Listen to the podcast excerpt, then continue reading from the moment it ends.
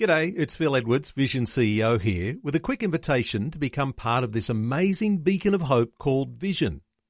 Together we can put our love into action to help people of all kinds build or rebuild their lives on the truth of God.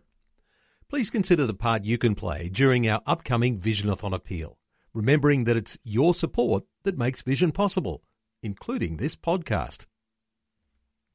Life, culture and current events from a biblical perspective. twenty twenty on Vision. On this Monday edition of twenty twenty. As we do on a Monday, we like to check on the political agenda from a Christian perspective. And Martin Iles, the Managing Director of the Australian Christian Lobby, back with us. Good morning, Martin. G'day, Neil. Good to be with you. Martin, a little bit of a tweet there acknowledging your good insights into things that have been going on not only in Australia but internationally. Uh, Franklin Graham sending a tweet, a little hello to uh, Martin Iles. Uh, what were your thoughts? That that had suddenly happened this morning, hasn't it? Yeah, that's right, about nine o'clock this morning. I'd look, a few things. I mean, it, it turns out that Franklin Graham has stumbled across one of my videos in which I dealt with the uh, fact that he's been uh, effectively banned from the U K. So he had a, a U K-wide tour, going as far north as Glasgow, as, as far west as Cardiff, and all through the U K in places like London, Sheffield, Milton Keynes, and all of this. And uh, every single venue, one by one, has cancelled on him and said that uh, they don't tolerate his hate, uh, you know, inverted commas. And, uh, you know, I picked that up as a bit of a story on The Truth of It, which is my weekly vlog. And um, he's uh, discovered it, and he's uh, tweeted it to his two point one million followers and also put it on his Facebook page. And I'm told there's going to be an article on it uh, in the upcoming um, Decision magazine, which is uh, the magazine that the Billy Graham Evangelistic Association puts out. So I'm always encouraged to uh, see, I mean, I've had other, uh, you know, fairly prominent people contact me in the past and say, you know, this is great stuff, and, and unlikely people, not just not just Christians and not just evangelists. So I'm always uh, humbled by to see how far and wide Uh, the truth is going, and good to have his endorsement. Well, so many people who listen to this segment uh, each week will reflect on the good clarity by which you're able to talk about the issues, but also the common sense that is coming through, and those listeners who'll be able to reflect on the idea that there's a biblically founded wisdom that you have, uh, which is just outstanding uh, for a young man, might I say. But uh, you just keep coming up with the goods. And while you do that, you're on the radar of the likes of Franklin Graham. And as you say, he's got two point one million followers, and he's very happy to introduce you to his followers around the world. So uh, look forward to good things there. Hey, all of this about this issue of religious freedom, uh, when we reflect on those things that have happened in the U K with Franklin Graham, well, we're always worried that we might be going that way in Australia, and getting the religious freedom laws right is going to be a part of protecting us here. And uh, I wonder whether you've got a bit of an update on where things are at so far as these religious freedom considerations are going on. Yeah, this is a, a great challenge at the moment. I mean, there's a fair bit of opposition coming up. The A C T Chief Minister has, um, you know, raised a little bit of opposition uh, just over the weekend. There's a group in Tasmania that's raising opposition. Equality Australia are raising opposition. And one of the narratives that's coming through really strongly in this opposition is this idea that this will entrench religious privilege. You know, by giving rights to religious people, you're privileging them and therefore hurting others, which is a load of rubbish. I mean, what this bill does is, I mean, firstly, it is a, a human right, religious freedom and non-discrimination.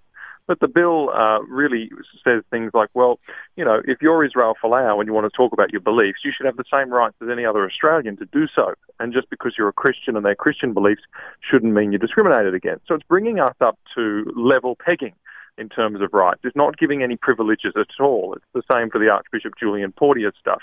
Now, he, as part of the Catholic Church, should have the same ability as the Liberal Party of Australia to talk about his religious or political beliefs. Um, there's, you know, no difference. It brings us up to a level playing field. So this is rhetoric. Uh, it's not true, and it's designed to undermine the bill.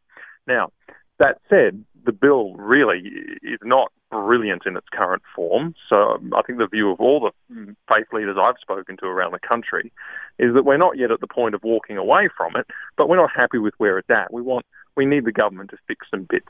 Uh, my minimum standard on this is to say, well, we need to make sure the next Israel Folau can't happen. We need to make sure the next Archbishop Julian Porteous can't happen. Uh, we need to make sure that Christian schools and charities can act according to their beliefs and not get in trouble for it. and we need to make sure that Christian doctors and medical professionals can practice according to their beliefs and conscience. Uh, and those are four basic things, and the bill at the moment achieves zero out of four, although it tries to achieve four out of four. And so we're saying, look, some reasonable changes would see us get four out of four, or even three out of four, and we could say, look, this is worth it. And, you know, we're working with the government, we're, we're cautiously optimistic, we'll, we'll see how it goes, but the advocacy we do around this in the next few weeks is going to be very crucial.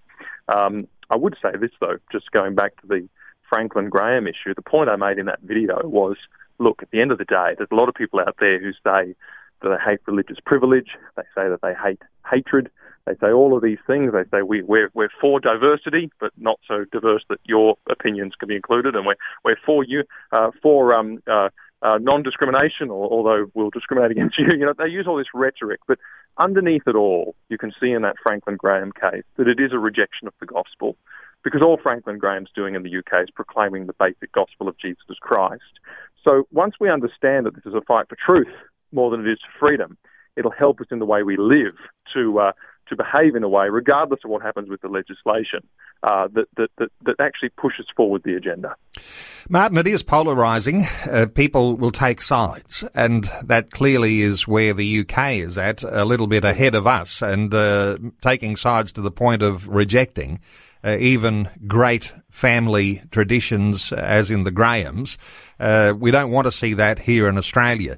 Uh, but there is this deal that has to be made here. I mean, somehow or other there's going to be compromise uh, on sides of this. But let me just take you to something just a little deeper here for a moment, and a point that came out in a recent conversation that I was in, is that this deal is all about uh, religious freedom.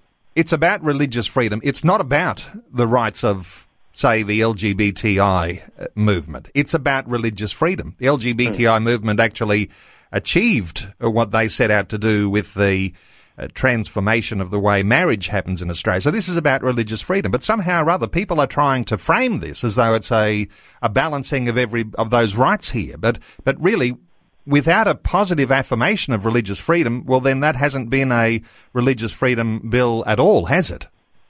Well, ex- exactly. So, you know, there are two different issues. One is whether or not people of faith should have freedoms and should have rights.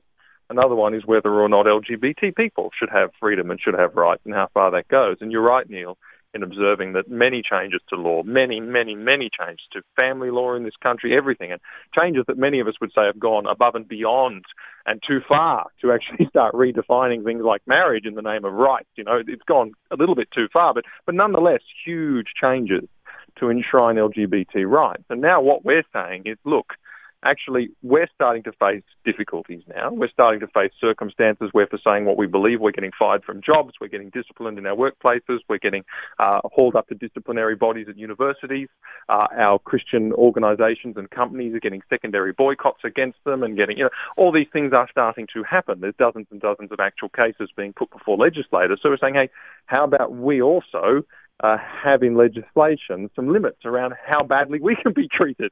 Uh, can we can we come up to a level playing field? That's actually what this is about. But it goes back to what I said before. You do get the L G B T groups, and you do get a lot of these more radical groups as well, uh, who may not explicitly be L G B T, but might be, you know, on the left-wing side of the spectrum, nonetheless getting very upset about this, because the thing they are truly upset about is not religious privilege. They're truly upset about the Christian message, and they do not want that message to have any place in society. And people may think I'm being a bit alarmist. I'm not. I've spoken to the leaders of many of these groups, and they've been very clear with me what their concerns are. They want the gospel of Jesus Christ out. They want it out of schools. They want it out of politics. They want it out of the public squares. Franklin Graham proved that to us, because that's the opposition he's facing in the U K. So we need to be aware of this. We need to push, yes, for good laws, but we also need to be advocating for the truth all the time, because when we stop speaking it, you know, I always say, if we silence ourselves, we will be silenced. You can't let that vacuum open up. We've got to declare truth and know that this is a fight at the end of the day for freedom in one sense, but in a deeper sense, a fight for truth. Well, if history shows us anything, Christians won't be silenced. It doesn't matter what. That's those right. Oppressions that might come against the Christian church. In fact, it's going to cause a more uh, let me use the word, uh, an explosive uh, nature of how Christian faith is about to make a comeback if that pressure comes on, because this is the story you can see around the world and throughout history, that Christians won't be silenced. Uh, let me just ask you, before we move on from this topic, uh, the Anglican Church has uh, moved uh, to ask the Attorney General to Uh, to include law firms and medical practices and corporate organisations uh, with the ability to be included in these uh, these abilities to discriminate uh, in the new religious freedom laws. Uh, what are your thoughts about about how far uh, ought to be pushed here? Because it does seem to me that they've got a good point, the Anglicans, in asking that of the Attorney General. Well, what the Anglicans are saying is, look, the reality of, of the world is that there are certain uh, entities, so not individuals, but entities who are faith-based. Uh, and so if you, for example, run a campsite, uh, and it's actually a faith campsite, it's a campsite that's got a Christian board that might even be owned by a denomination of some kind, and that may want to actually operate that campsite in accordance with the ethos uh, of of, uh, of a faith-based ethos. You should be able to do that, um, and there should be no limitations on you doing that. Uh, and so, of course, what that means is that theoretically any corporate entity could fall into that category. Uh, and, of course, the media is picking that up and saying, oh, you want your Christian law firms, et cetera. Well, there's very few of those. Uh, but nonetheless, yes, uh, as a question of associational freedom, Christian people to gather together and, and, and, and bind together in a group and create organisations, that's, that's essential. Okay, let's move on. You've been standing up for stay-at-home mums. What's the story? What's the story there? Because uh, stay-at-home mums, are they the next uh, next victims in all of this? Goodness me. I mean, I'm a very unlikely advocate for stay-at-home mums. I mean, I really am. But, hey, you know, sometimes you see something that just that just needs a voice. And you go, you know what? Um, if nobody else is going to do it, I'll do it. Uh, and, uh, and you just got to. And what happened here was that the Today Show, of all people, just found this poor unsuspecting Brisbane mother's Facebook post in a mother's group somewhere uh, where she talked a little bit about her daily routine. And she was saying, look, actually, I get up at four thirty a m so that I cook my husband breakfast. And, you know, I make sure the kids have got packed lunches to go off to school. And, uh, you know, of an evening, I actually go to bed quite late because I want to make sure the washing is on. And she goes through this list of, well, you know, and you read it and you think, wow, you know, she's um. What a, what, a, what, a, what, a, what a lovely thing to do is sort of my reaction. Uh, and, you know, I had a mum like that. We've, you know, a lot of us were raised by mums who were very selfless. And the Today Show picked this up and just mocked her, just mocked her. I got so rankled by it. Uh, they were scorning and saying, welcome to the nineteen fifties and all this sorts of nonsense. Um, and uh, so I just thought, well, hang on, it's time we defended that. So uh, I picked up and I said, well, do you know what? Here's a woman who actually is doing something out of love. She's not doing it for career. She's not doing it for money. She's not doing it for fame. It's because she loves people. And she's living out of a posture that is for others, that longs to see others blessed and nurtured. And that's what she wants to do with her life. And you know what? That's not only normal. It's not only something that uh, that is to be uh, commended. Uh, but, you know, it's probably biblical too. Uh, and that's where I kind of worried that I might have stood on a landmine, because I said, you know, a lot of women feel like they're helpers and their mothers, as it's said in Genesis, and, and that's what they would like to do with their lives. And there's nothing wrong with that. It's such a beautiful thing, and many women find great fulfillment. Now, I say that, and I think, oh, gosh, this will be controversial, but actually, it's you know, it's been welcomed with huge um, affirmation from so many people, so I'm fortunate in that, and I see that many people feel the same way, and the Today Show's been quite out of touch. And honour to you, Martin Iles, because uh, great leadership there, because the rest of us who are thinking about how we might think about stay-at-home mums, we're going to stand up for stay-at-home mums too. Yeah, I hope so, exactly. Yeah, that's it. Yeah. Hey, um, a little bit more on Israel Folau for a few moments, because he's made a return to elite sport uh, in the European Rugby League, and uh, I, I didn't see the game or uh, hear too much of a report from it, but I think uh, I think he's made a pretty good return. Uh, what are your thoughts on his return to sport and uh, and the fact that, you know, the media is commentating on him, even though he's in Europe now? Yeah, I mean, this is pretty incredible. So he had his first game in, in France for the Catalans Dragons, because he's playing for the French team now. Uh, and uh, his first touch of the ball, his first touch of the ball in, in very nearly one full year uh, after being off the field, he scored a try. So and that was that was literally five minutes into the game. So um, pretty incredible comeback. And uh, I, I got to say, um, I think that that's just such a, a wonderful thing to see. Uh, and just to see how the God worked that out for him. Uh, and, um, you know, it just, and, and, and the other amazing thing is that the crowd was chanting, Izzy, Izzy, Izzy, and, you know, saying his name, and they were queuing for selfies afterwards. And when he touched the ball, they were going wild. You know, the support for him was, and this is in France, for heaven's sake. I mean, France is, is, is very different even to Australia in terms of hard secularism. Um, and, uh, and I just sat there and looked at that, and I thought, isn't this amazing, you know? Media will make you feel like you are alone, and they will do everything to make you look like you're a pariah and on the outer, and what you believe is ridiculous. But I sat there and I thought, you know, we're not alone.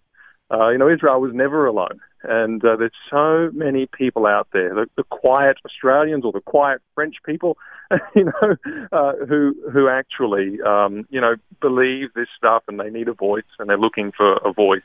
Um, and so as long as we, any of us, uh, you, Neil, myself and others, can be a voice and can speak up, I just think it's so important. Something tells me Israel Folau won't be able to keep quiet for long about his faith. Uh, but really, he doesn't have to say anything anymore in any sense in social media, because what he's said is going to stay with him for a long time, and people are going to keep flashing up uh, biblical verses every time they talk about Israel Folau. I wonder whether he's bringing that special influence into France. As you say, it's a hardline secularist nation in France, and and uh, I wonder whether he's about to make a significant impact there. Any predictions, Martin? Well, look, uh, I just think it's interesting. I had a very wise person say to me, they said, you think Israel did the right thing, you know, in all of this? I said, look, I, I think he probably did. You know, he faced so many challenges, and, you know, anyway, it's very hard for us to get inside, you know, the circumstances that people are in, and, you know, he's agreed not to post on social media. Was that the right thing to do, et cetera, et cetera? But this very wise person said to me, do you know how we'll know? I said, how? He said, we'll know based on how he plays in his first game back. And I said, oh, that's an interesting thought. And then this happened. Yes. And I, thought, I remembered what they said, and I thought it's interesting. You know, it does seem that the Lord really is going with Israel and honouring him for the stand that he took. Uh, and I see that in so many ways. And, uh, you know, we're not out of the woods yet. There's lots of you know, lots of this yet to play out, and there'll be some, you know, rumbles here and there, and the media won't leave him alone. But I think, Neil, you might be right. I think that when we stand up and we speak truth and we witness and testify to truth, something always happens. You know, you saw that in the apostles in the early church. We've seen that in history when Christianity is under pressure, time and again. Something always happens. God uses his truth and uses his message, and he uses it through us. And I was reading Second Corinthians just last night, and it says, you know, that God uses us to be that sweet aroma of Christ, and to some, it's an aroma of life to life, and to others, it's the stench of death. That's go, right. Isn't that so true? You know, let's carry on. and and I think it's a matter of uh, get used to the fact that people will respond differently, and some will love you, right, and some will hate you. And I know that'll be the case with you, Martin Iles, as it probably is the case with me too, and probably yeah. with every guest uh, who appears on this program. So uh, we've just got to get used to that idea. Uh, we Martin, do. We've run out of time, but let me point people to the Australian Christian Lobby website, A C L dot org dot A U, uh, where you can keep up to date with some of the developments that are happening. And the developments are happening so thick and fast. Uh, you need some reliable resource uh, to be able to keep across some of the details. Details, A C L dot org dot A U. Martin Iles is the Managing Director of the Australian Christian Lobby. Martin, thanks for joining us, and the great update once again today on twenty twenty. Thanks, Neil. God bless. Thanks for taking time to listen to this audio on demand from Vision Christian Media. To find out more about us, go to vision dot org dot A U.